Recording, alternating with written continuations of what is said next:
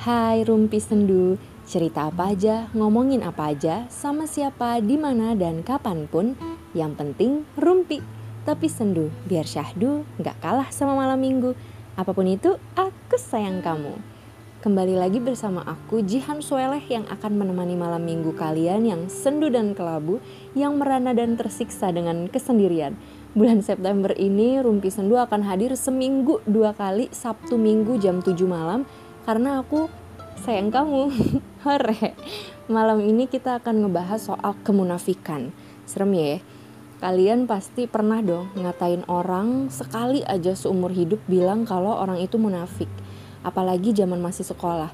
Pasti sering banget bilang atau denger orang yang bilang, "Halah, gak usah munafik." Kayak misal lagi suka sama orang tapi malu-malu buat bilang, akhirnya dipendem tapi sok ngejailin, sok nggak suka padahal oh pasti ada dong ya yang ngomong halah nggak usah munafik nanti benci jadi rindu loh terus lagi lagi ujian tapi nggak mau nyontek pasti ada aja suara-suara setan berseragam sekolah yang bilang udahlah nggak usah munafik kita kan butuh nilai bagus apa salahnya sih nyontek sekali doang?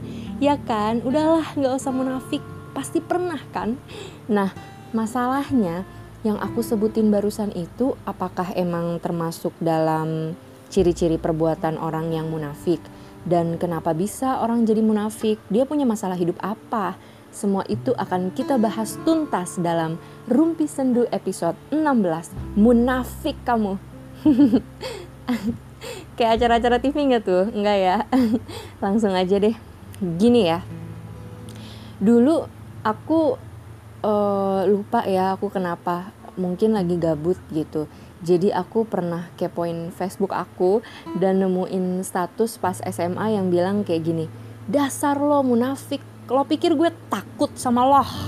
Terus ada yang komen hajar Han. Terus ada juga yang komen tahu tuh empet banget gue liatnya. Sobat iye kurang lebih kayak gitu. Aku udah agak lupa juga soalnya liatnya udah berapa tahun yang lalu. Terus kayaknya aku uh, aku hapus deh postingannya. Soalnya kan malu ya. Kayaknya dulu tuh nafsu buat berantem tuh gede banget gitu. Jadi suka posting status yang kerjaannya ngajakin orang ribut mulu. Astagfirullah. Tobatlah tobat wahai sahabat. Janganlah sampai menyesal. Jangan ulangi kebodohan lagi. Nah aku juga lupa tuh siapa yang aku katain dan dalam rangka apa gitu. Kok kayaknya heboh gitu kan. Cuma aku ingetnya dulu tuh zaman sekolah sering banget denger kata munafik loh. Apa-apa pasti bilangnya munafik loh. Termasuk aku yang ikut-ikutan ngomong halah munafik. Kurang cukup lo punya muka satu sampai harus jadi muka dua ya. Anak FTV banget kita masai pokoknya tuh nggak mau ngerokok dibilang munafik loh. Nggak mau pacaran dibilang munafik loh. Nggak mau mabok dibilang munafik loh. Anak sekolah tuh kenapa sih? Sampai gede gue nemuin orang yang kayak begini gue tarik kupingnya terus gue bilang gue bilangin bapak lu ya. Gue sentil dah habis itu sampai biru. Kesel gue so asik lu. Termasuk aku. Dan aku udah tobat karena karena karena malu wahai sahabat. Setelah tobat akhirnya aku kepikiran kenapa gitu? Anak sekolah tuh nggak gini aja. Pas ada anak yang nggak mau belajar dibilang munafik lo pasti lo pengen belajar kan? Nggak usah pura-pura deh atau pas pengen bayar SPP kemurahan lo bilang dah tuh lo pasti pengen bayar dua kali lipet kan? Gak usah munafik deh lo. Pasti pengen bayarin SPP anak-anak sekelas kan? Udah deh ngaku aja kayak gitu kayak kan enak dengernya Heran, apa-apa yang buruk dijadiin acuan, apa-apa yang baik dijauhin. Kayak setan tahu kan, mengajak pada keburukan, menjauh pada kebaikan. anjay. Eh jangan anjay, nanti masuk penjara. nah, orang-orang nih ya, kebiasaan gitu. Kayak aku dulu pernah denger orang yang katanya nggak suka sama perempuan berjilbab karena katanya perempuan berjilbab itu e, munafik semua gitu pura-pura baik nggak kayak cewek ngerokok cewek mabok cewek tatoan itu justru aslinya hatinya baik dan mereka apa adanya Coba itu kalau dia punya masalah sama satu orang berjilbab, kenapa semuanya disamain bang? Lu ngapa sih? Terus ada yang ngomong, dulu waktu aku belum berjilbab dibilangnya aku cewek nggak bener, giliran udah berjilbab dibilangnya aku cewek munafik. Apa aku lepas jilbab aja ya? Apa aku lepas kepala aja biar plong gitu? Kan kasihan kalau beneran ada yang mikir kayak gitu, karena pusing gitu sama penilaian orang yang sebenarnya salah sasaran kan serba salah gitu menjadi manusia. Lo semua kalau punya masalah sama orang lain nggak usah melampiaskan ke orang yang nggak tahu masalahnya dong. Emosi, aku tuh emosi, aku tuh nggak bisa diginiin, nggak bisa. Terus aku juga pernah denger orang yang bilang cewek kalau ngerokok tuh ngeliatnya tuh jijik gitu. Nggak kayak cowok kalau ngerokok ya wajar keren. Dih rokok kan hak segala bangsa mau siapa kayak ngisep repot amat hidup lu bang? Orang tuh ya gampang banget menilai orang lain tapi tuh nggak fokus gitu semuanya disamaratain. Kayak aku aku juga pernah denger dulu ada perempuan yang benci banget kalau ada cewek selingkuh. Ya bagus ya perselingkuhan emang menyebalkan tapi dia nggak adil gitu. Dia benci perselingkuhan tapi kalau cowok yang selingkuh ya wajar karena dia cowok. Berarti ceweknya yang gak becus ngebahagiain pacarnya. Ceweknya ngebosenin servisnya jelek bla bla bla bla. Namanya juga cowok gitu kata dia. Bo servis dikata tukang AC kali. Terus kalau cewek yang selingkuh kata dia udah pasti tuh cewek murahan nggak tahu diri cewek gampangan ya pokoknya macem-macem lah yang dikatain. Dan dia diselingkuhin sama pacarnya. Terus sedih dong tapi ketika dia sedih nggak ada tuh dia bilang bahwa pacarnya selingkuh karena servis dia jelek. Nggak ada dia bilang pacarnya selingkuh karena dia nggak bisa ngebahagiain pacarnya. Dia nggak bilang kalau ya wajar cowok gue selingkuh orang gue ngebosenin. Nggak sama sekali bilang kayak gitu. Yang pasti semua orang bakal bilang ketika diselingkuhin adalah gue kurang apa, gue salah apa. Terus nanti kalau udah selesai fase sedihnya, otomatis jadi marah dan bakal bilang dasar cowok nggak tahu diri, nggak tahu bersyukur selama ini gue bla bla bla bla bla. Lo enak-enakan selingkuh gitu kan? Dan itu otomatis gitu. Kita nggak sadar diri sama kekurangan kita yang selalu kita sadari adalah kita merasa berkorban, merasa berjuang ya kan say Coba kalau ketika dia diselingkuhin dan ada yang ngomong, ya wajar lah lo diselingkuhin, namanya juga cowok, servis lo jelek kali, lo ngebosenin kali, lo gak becus ngebahagiain dia kali, pasti sakit kan. Itu dia yang aku pikirin gitu, takut sama mulut sendiri gitu jadinya. Kayak kita tuh banyak banget salahnya, lebih baik diem aja kali ya, biar jangan sampai omongan kita tuh jadi bumerang gitu. Uh, apalagi sampai menjatuhkan orang lain kayak aku ngerasa omongan-omongan kita di tahun-tahun setelahnya ketika kita lihat efeknya tuh bisa beda gitu. Jadi kayak yang aduh dulu gue gini banget ya jadi malu sendiri gitu kan. Namanya manusia kan tempatnya salah ya. Bisa salah ngomong salah merasa salah berbuat salah pegang ya. Tapi kadang kan ada orang-orang yang memperkeruh memperkeruh suasana gitu sampai jadinya dibesar-besarkan kesalahan-kesalahan kita itu.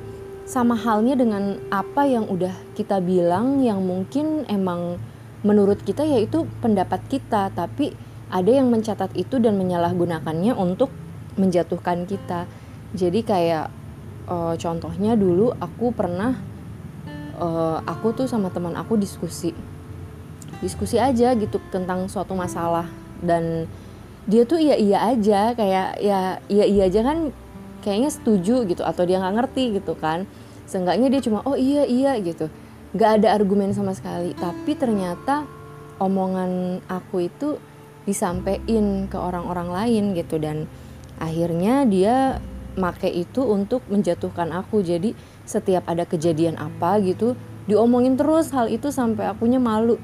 Padahal diskusi itu udah setahun lebih berlalu gitu. Otomatis aku udah berubah pandangannya karena udah lebih banyak membaca, lebih banyak bertanya sama yang ilmunya lebih tinggi gitu kan. Jadi di sekitar kita nih pasti selalu ada orang-orang yang di mulutnya baik, tapi di hatinya tuh menyimpan kejutan untuk kita yang saking bikin kagetnya kita tuh jadi terjatuh bo sama halnya kayak tokoh-tokoh publik yang nge-tweet apa gitu terus ternyata beberapa waktu kemudian dia dianggap menjilat ludahnya sendiri lalu netizen berbondong-bondong untuk berkata jejak digital itu nggak akan hilang.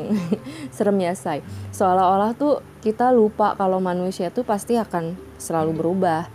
Jadi nggak tahu gitu yang munafik nih yang mana. Diem aja dah gue mah. Kayak versi cowok nih ada yang kelihatannya feminim terus dituduh pasti homo deh nih orang terus karena udah dijawab enggak kok enggak homo akhirnya dikatain deh munafik loh homo mah homo aja gitu kan. Terus dicari tahu sampai ke ujung hidupnya gitu. Pokoknya sampai ketahuan kalau nih orang homo. Karena ngerasa dia nih feminim nggak mungkin suka sama cewek pasti sukanya cowok. Terus dilihat playlist lagunya dikepoin teman-temannya dilihat following followersnya. Aduh hidup di zaman sekarang tuh ribet ya say. Sampai sampai segitunya gitu loh orang-orang membuktikan tentang apa yang mereka anggap benar. Dan sampai kita suka dengerin lagu apa aja tuh bisa ketahuan orientasi seksnya gitu. Mantep ya gan? Udah gitu kalau ketahuan emang dia homo dikatain munafik.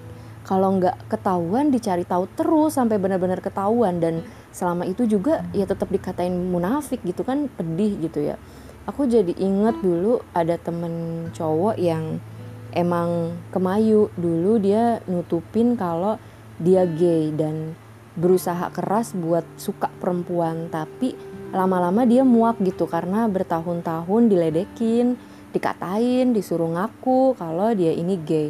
Sampai akhirnya uh, dia melepas itu semua dan dia bilang udahlah mungkin emang gini nasib gue jadi ya biarinlah orang mau ngomong apa yang penting sekarang gue jujur gitu.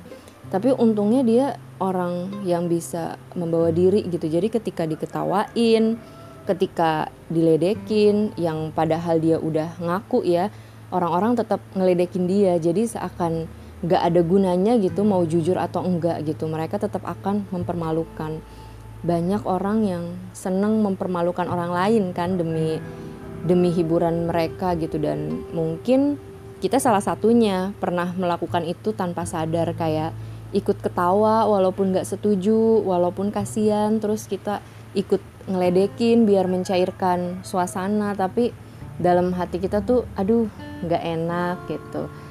Nah dari yang aku ceritain ini kalian pernah gak sih ngalamin hal yang sama atau pernah ngatain orang munafik atau pernah nggak ngerasa kalau sebenarnya kita semua tuh emang munafik? Karena munafik adalah mengaku dengan lidah mengingkari dengan hati. Iye iye tapi hatinya enggak. Enggak enggak tapi hatinya iye. Dan dari hal yang paling kecil aja gitu dari masih bocah kita sering melakukannya kan kayak ditanya udah makan sayur? Padahal belum bilangnya udah buat yang gak suka sayur. Terus lagi sakit obatnya kita buang karena pahit. Tapi bilang ke ibu kita kalau obatnya udah diminum supaya nggak dimarahin kan. Terus pas kita udah dewasa bilang bahagia. Padahal nggak bahagia yang sebetulnya kalau kita ngomong kita emang nggak bahagia juga nggak ada masalah coy siapa yang peduli sih? Semua orang pasti pernah nggak bahagia gitu. Belum lagi orang-orang yang sering banget ngeluh di sosmed seolah-olah dia yang paling menderita. Padahal bisa jadi ada yang jauh lebih menderita gitu. Tapi karena dia tahu di sosmednya nggak temenan sama mama dede makanya dia diem. Jujur dulu ya aku tuh aku tuh uh, pertama kali make Facebook kan pas SMA ya berasa banget gitu sampahnya. Ngeluh terus. Motor. Ngeluh terus. Sakit perut ngeluh HP rusak ngeluh besok ujian ngeluh. Terus macem-macem gitu yang diupdate. Sampai-sampai aku pernah update nih pas besok ujian sekolah aku update kayak gini. Ah yalah ujian. Gue bakar juga nih sekolah gitu kan. Aku update di Facebook kayak gitu dan dan itu di komen sama guru. Kata guru aku tuh nggak salah bakar aja Jon sekolahnya. Kayak gitu deh. Terus jadi kayak ih ngapain sih? Gitu pas udah gede gitu ya pas baca ulang tuh jadi kayak ih apa banget sih nih orang? Gitu kan. Dan bisa jadi apa yang aku update hari ini juga beberapa tahun kemudian akan membuat reaksi yang menyebalkan juga gitu. Ya bisa aja sih hari ini diupdate besok dihapus. Yang penting udah ngeluh gitu. Tapi kan pengeluhan kita di sosmed itu dibaca orang lain ya. Dan gak semua orang bisa nyaman dengan itu. Walaupun kita bisa bilang ya unfriend kali kalau nggak suka. Jangan lihat kali kalau nggak nyaman. Ya emang sih. Tapi kan hidup bersosial nggak semudah itu gitu. Daripada kita memaksa orang lain untuk menerima kita kenapa kita nggak belajar untuk menerima diri sendiri salah satunya dengan menyadari bahwa kita menderita dan hanya perlu bercerita pada orang yang kita percaya biar nggak meluber ke mana-mana. Kalaupun nggak ada yang kita percaya, bisa kok kita tulis di buku jurnal gitu dan itu ampuh karena aku udah ngelakuinnya gitu dan ini adalah tips. kita bisa lebih bebas gitu loh. Dan kalau nggak mau kita simpen, bisa kita sobek dan kita musnahkan gitu tanpa ada yang membaca apalagi menyimpannya. Atau bisa juga kita ngomong sama tembok dan itu ampuh juga gitu. Saya lagi kesel ngomong aja sama tembok. Ini paling diem aja kan gak bakal tuh dia nampol kita kan. Terus daripada banting barang mending kita banting bola bekel berkali-kali sampai keselnya hilang. Banyak banget hal yang bisa kita lakuin ketimbang posting di sosmed gitu ada teman aku yang setiap sedih kesel marah, takut, itu dia kirim VN ke dirinya sendiri sebagai bentuk peluapan emosi gitu. Aku juga dulu pernah cuci piring dong kalau kesel karena pernah denger ada yang kayak gitu gitu. Jadi tiap kesel cuci piring, tiap kesel cuci piring terus aku coba dan ternyata ampuh juga tuh asik.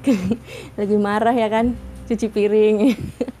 Pokoknya banyak banget hal yang bisa kita lakuin gitu. Intinya menjauh dari hal-hal yang mungkin bisa meredakan tapi sebenarnya hanya menyajikan kepalsuan. Karena kembali lagi nih kita nggak tahu siapa di antara orang-orang di sosmed kita yang munafik yang baik di depan busuk di belakang yang suka screenshot status kita buat dijadiin bahan gosip ya kan? Lebih baik kita waspada daripada udah kejadian terus saling menyalahkan. Kayak uh, berapa waktu lalu tuh Atta Halilintar tuh lagi update gitu di instastory yang cuman dia bagikan ke teman-teman dekat. Eh tiba-tiba di screenshot sama entah siapa dan masuk ke lambe turah cuy. Jadi kan kita nggak tahu nih ya sekelas Atta Halilintar aja yang artis gitu itu aja tetap ada teman-teman munafik. Tetap aja ada yang uh, nge-screenshot apa yang dia sampaikan di instastory khusus teman dekat itu dan menjadi bahan gunjingan di lambe turah. Dan itu kan jadi banyak gitu orang yang yang baca gitu kan. Terus uh, sikap butuh pengakuan supaya dianggap padahal hatinya nggak kuat gitu tapi tetap jalan di tempat yang sama terus-terusan biar dianggap. Itu juga masuk kategori munafik kan. Jadi hampir semua kita semua adalah orang-orang yang mendekati sifat-sifat munafik, tapi kita mencoba mengelak karena kemunafikan itu penyakit hati adanya di dalam, nggak kelihatan dong. Kita cuma bisa lihat orang lain yang terlihat dari sikapnya gitu, sedangkan kita nggak bisa lihat diri kita sendiri ya kan, apakah kita ini munafik atau cari aman atau kita bagaimana gitu kan, dan ciri-ciri orang munafik yang udah sering kita dengarkan apabila berkata dia berdusta, apabila berjanji dia mengingkari, apabila dipercaya dia berkhianat apabila memusuhi dia melampaui batas. Dan kita semua tuh pasti sedikitnya pernah lah ya mengalami itu entah kita yang seperti itu atau teman-teman kita yang seperti itu kayak contohnya yang udah aku ceritain dari tadi siapa sih yang nggak pernah bohong dalam pertemanan keluarga pacaran? Pasti pernah entah karena nggak enak karena mau cepet-cepet menyelesaikan masalah. Ya udahlah iyain aja biar cepet. Terus siapa sih yang nggak pernah yang nggak pernah mengingkari janji gitu ya? Kalau bukan ingkar sama orang lain pasti ingkar sama diri sendiri. Aku janji kalau aku jadi cewek cantik aku nggak akan pernah jahat sama orang lain. Faktanya ketika cantik dia jadi sombong. Kayak di film-film pas jelek aja banyak buat gombalnya. Eh pas udah cakep tenar lupa deh sama daratan. Terus siapa sih di sini yang pengkhianat? Pergi sana. Kalau kalau pengkhianat nggak tahu ya kayaknya sih nggak semuanya ya. Dan biasanya yang masuk kategori munafik itu lebih ke yang pengkhianat si muka dua si caper si cari muka si orang suka pura-pura si penjilat gitu kan. Dan yang terakhir apabila memusuhi dia melampaui batas. Ada baiknya emang kita kalau nggak suka sama orang tuh ya coba menjauh aja biarin deh mau dikatain apa juga daripada kita terus-terusan sama orang itu tapi jatuhnya kita jadi munafak ya munafik. Takutnya kalau keterusan malah jadi penyakit hati kan saya ini tuh sering banget dialamin sama anak sekolah anak kuliahan anak kantoran karena lingkupnya di situ-situ aja kan. Akhirnya merasa terbatas gitu merasa takut dimusuhin karena mungkin terlihat kita nggak punya power buat melawan jadi kita bakal ditindas gitu. Makanya akhirnya kita ikut-ikutan biar nggak ditendang gitu kan. Ya udah deh gue jadi pura pura-pura apa pura-pura senang aja deh padahal hatinya mah gondok gitu kan hal-hal kayak gini tuh kesalahan dari awal gitu. Karena kita nggak tegas nggak berani menegur terlalu memikirkan hal-hal yang belum terjadi. Akhirnya kita memilih untuk bertahan dalam kemunafikan. Dan orang-orang yang memusuhi dalam batas yang nggak wajar tuh ya nggak akan bisa menyelesaikan masalah. Jadi berhadapan sama mereka tuh yang nggak cukup gitu ditegur. Makanya langsung aja dijauhin pas kita udah ngerasa nggak ada yang bisa diajak ngomong. Pernah dia dulu dulu banget ketemu sama temen yang bencinya tuh nauzubillah sama temennya sendiri. Tapi tuh main bareng terus gitu. Dan sialnya dia curhat sama gue lagi kan kan bikin dosa di gue ya wak.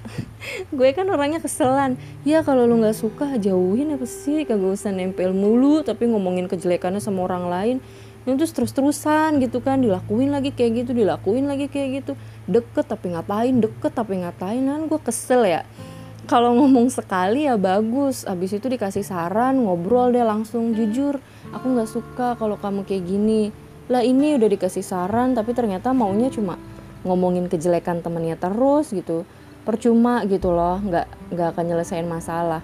Aku juga pernah temenan gitu sama orang-orang yang yang yang nggak tahu lah gitu ya. Nggak tahu aslinya gitu. Jadi kayak duh mereka nih gimana sih gimana sih? gitu. Meraba-raba terus gitu. Karena pertemanan sama perempuan tuh kadang agak rumit dan sensitif ya. Kayak yang pernah kita obrolin di podcast episode tentang uh, teman tapi baper. Itu karena masalah cara komunikasi makanya cenderung lebih rumit gitu. Cuma ya itu aku ngejauhin orang yang emang menurut aku kalau ditegur gak bisa gitu ya udah dikasih jarak gitu. Tapi ternyata sama orang-orang yang mungkin nyamannya berkomunikasi seperti itu dalam pertemanan akhirnya aku jauhin pun aku malah dikata-katain digosipin diomongin yang enggak-enggak bahkan ke orang-orang yang mereka nggak deket sama aku. Jadi kan mereka nggak tahu aslinya tuh ada apa gitu dan ini cukup mengubah hidup aku ya pada akhirnya. Tapi ini ya konsekuensi gitu. Tinggal pilih mau jadi munafik atau memperbaiki diri dengan menjauhi hal-hal yang merugikan. Karena kan kalau kita kan pasti punya feeling ya aduh kayaknya nih pertemanan gue agak nggak beres nih. Aduh kayaknya si A begini kok di depannya begitu gitu kan. Jadi kita yang tahu gitu. Jadi kita yang harus waspada akan hal itu nggak ada salahnya kok kita berjarak kita nggak berteman lagi. Yang penting kan nggak membenci gitu daripada terus-terusan bersilaturahmi tapi bergunjing diem-diem saling benci itu kan sangat membahayakan hati ya. Bisa jadi penyakit hati buat kita. Penyakit hati itu bisa menular loh sayang. Jadi perlu banget memilih dengan siapa kita bergaul. Dan masih banyak yang harus kita lewatin gitu kita temuin kalau bersama teman-teman kita sebelumnya lingkup pergaulan kita jadi gitu-gitu aja lebih baik kita melebarkan sayap buat berteman sama banyak orang. Nggak apa-apa kehilangan 10 orang hari ini. Yang penting kita nggak kehilangan diri sendiri karena 10 orang itu nggak akan ngebantu kita buat menemukan diri kita. Cuma kita yang bisa bertanggung jawab sama apa-apa yang ada di dalam diri kita.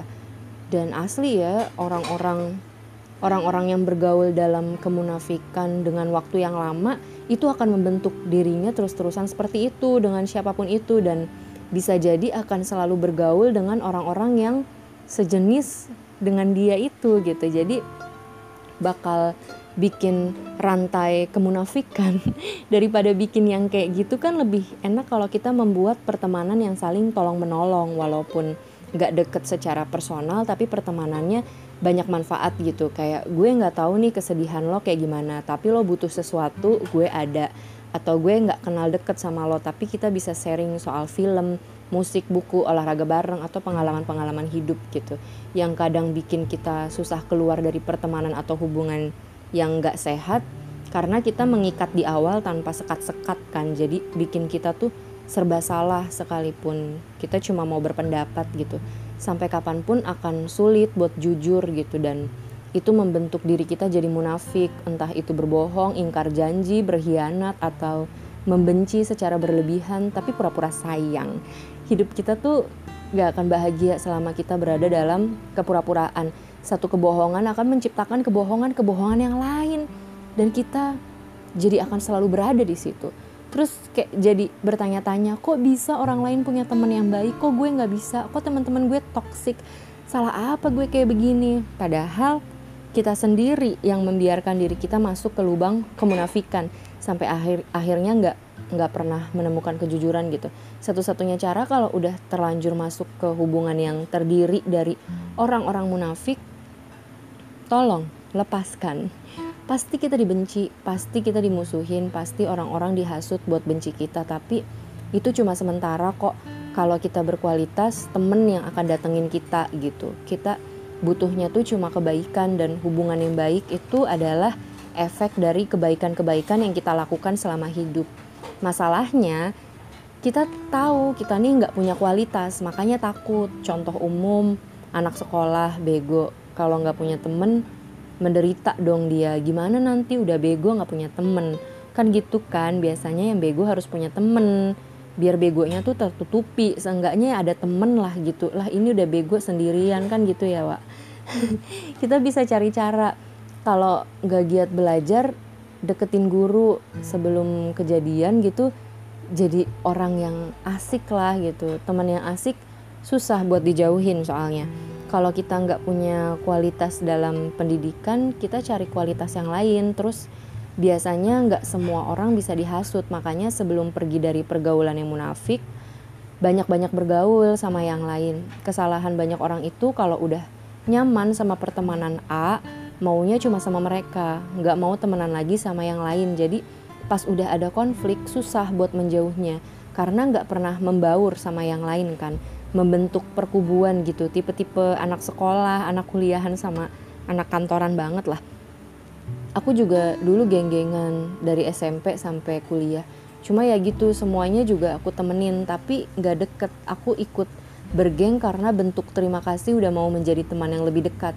Tapi karena aku mau bebas gitu ya jadi harus kenal sama yang lain juga gitu bahkan dari SMP tuh guru satpam penjaga sekolah tukang sapu. Siapa aja aku ajak nongkrong karena uh, ya itu supaya bisa lebih membaur gitu.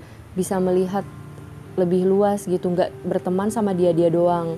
Dulu pas ada acara sekolah uh, pas SMP aku males main sama teman-teman. Aku nongkrong sama guru-guru. Terus kalau aku males di kelas aku ke kelas yang lain cari temen siapa yang bisa diajak main gitu. Ya random lah yang penting hidup nggak di situ-situ aja gitu. Pas SMA banyak penjual makanan yang aku kenal kadang mereka ngobrolin soal keuangan soal masa lalu terus soal anak-anaknya dan hal-hal kayak gitu yang bikin aku jadi kangen gitu ya. Dulu tuh banyak banget aku berguru sama orang-orang yang pengalamannya lebih banyak dan ngobrol sama ibu warung tuh paling enak karena suka dikasih gratisan kan nambah aja sayang cakep anak mami semuanya anak mami gitu. Dulu tuh namanya ibu apa mami mami nasi goreng. Makan gak makan pokoknya nongkrong di situ aja. Kayak hati udah adem aja gitu. Terus ada abang es kelapa. Genit sih rada rese tapi suka ngasih gratisan juga. Dan efeknya tuh ya buat teman-teman yang maunya berteman sama si itu itu aja. Kalau kita temenan sama siapa aja tuh kita jauh lebih makmur gitu. Karena mati satu tumbuh seribu dan kita tuh nggak tahu kebaikan dan pertolongan tuh datang dari mana kan. Jadi kalau kita membatasi diri otomatis hidup kita cuma berharap sama sesuatu yang lingkupnya kecil. Kalau sebaliknya ya akan lebih luas gitu. Pola pikir juga lebih mateng. Contoh kecilnya aja aku temenan sama si A. Aku nggak ada duit otomatis kalau mau jajan harus ngutang. Tapi karena aku temenan sama para pedagang ketika aku nggak ada duit mereka bisa gratisin gitu. Karena mereka merasa udah deket sama aku tugas aku ya tahu diri kapan-kapan balik lagi. Ya harus aku ganti atau aku beli dua kali lipat kan. Terus dulu hal yang paling membekas tuh ya uh, aku kan anak SMK tapi aku berteman sama anak SMA SMP dan STM di uh, yayasan itu sekolahnya kan kayak yayasan gitu ya. Bahkan aku deket banget sama guru-guru di eh, sama guru di STM gitu. Dan ketika ujian praktek beliau ngebantuin aku pas aku sama kelompok aku kesulitan. Kalau aku cuma temenan sama anak SMK doang otomatis semuanya sibuk dong sama ujian masing-masing. Dan tahu dong ya anak sekolah tuh ada yang pelit ada yang rese gitu kan. Dan jadinya tuh peluang aku sangat kecil buat mendapat bantuan. Tapi karena teman aku ada banyak otomatis peluang aku lebih besar bahkan dari seseorang yang gak pernah aku sangka gitu yang nolongin aku adalah seorang guru di STM dan balik lagi permasalahannya yang sering terjadi di setiap sekolah pasti terbagi-bagi jadi beberapa bagian yang gaul, yang cupu, sama yang bodoh amat. Nah, misal yang munafik itu yang gaul, dia bakal males main sama yang cupu, merasa harga dirinya jatuh. Kalau yang munafik itu geng cupu, dia bakal takut nggak diterima main sama yang gaul. Selain kita harus berteman sama siapa aja, kita bisa mulai dengan deketin teman kelas yang bodoh amat. Tapi jangan berharap apa-apa juga karena yang bodoh amat biasanya mulutnya pedes kan. Atau bisa jadi malah manfaatin kita kan karena ya bodoh amat dia aja lah nih suruh dia aja nih suruh biasanya gitu kan. Tapi dari semua itu kalau emang kita pengen punya teman yang baik, kita harus baik dimulai dari baik pada diri sendiri. Jangan menipu hati kita cuma buat bisa punya teman yang tenar atau yang keren ya kan? Yang berpengaruh gitu. Jadi kita berasa eksklusif gitu temenan sama si A si B si C gitu. Karena percuma. Lah lo nya juga nggak keren gitu. Bukan ikut-ikutan keren lo main sama mereka lo malah diperalat doang. Lo nya aja yang berasa naik kelas padahal tetap aja lo nggak dipandang. Gila nggak tuh guys?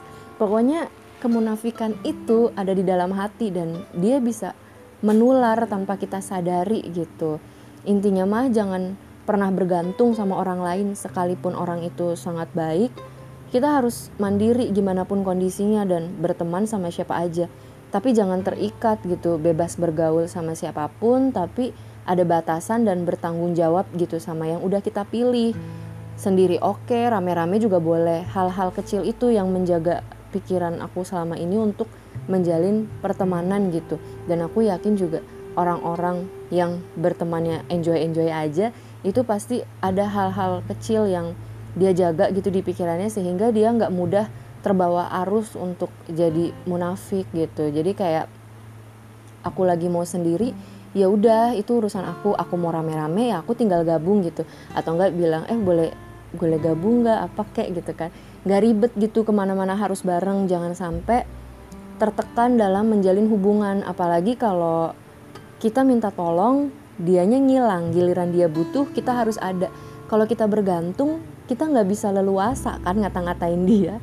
Pikirkan itu guys. Jadi kok misalkan kita udah tahu nih dia kok dimintain tolong kok kabur ya gitu. Giliran dia minta tolong kok kita selalu ada. Lah kalau kita bergantung gitu kita nggak punya siapa-siapa akhirnya kita jadi munafik kan. Iya iya padahal hati gondok gitu. Jadi kalau misalnya kita nggak bergantung sama siapa pun ya kalau kita nggak suka katain aja langsung. Kenapa lo nggak suka? Teman gue banyak gitu kan. Kalau kata busu sih mah emangnya kalau kita dicintai kita pasti bahagia? Enggak juga. Bisa jadi kita merasa dicintai merasa punya banyak teman gitu merasa eksklusif berteman sama si A, si B, si C gitu. Padahal kita sedang dalam liang kemunafikan. Weh. Oke, itu dia rumpi sendu kita hari ini. Semoga bermanfaat, bermanfaat. Lindungi hati kita dari dusta dan hal-hal yang menjadikan kita sebagai orang bermuka dua. Sampai ketemu lagi di Rumpi Sendu selanjutnya. Makasih udah dengerin sampai habis ya. Sehat-sehat selalu dan berbahagia. Rumpi Sendu, cerita apa aja, ngomongin apa aja, sama siapa, di mana dan kapan pun yang penting rumpi. Tapi sendu, biar syahdu nggak kalah sama malam minggu. Apa pun itu, aku sayang kamu. Dadah!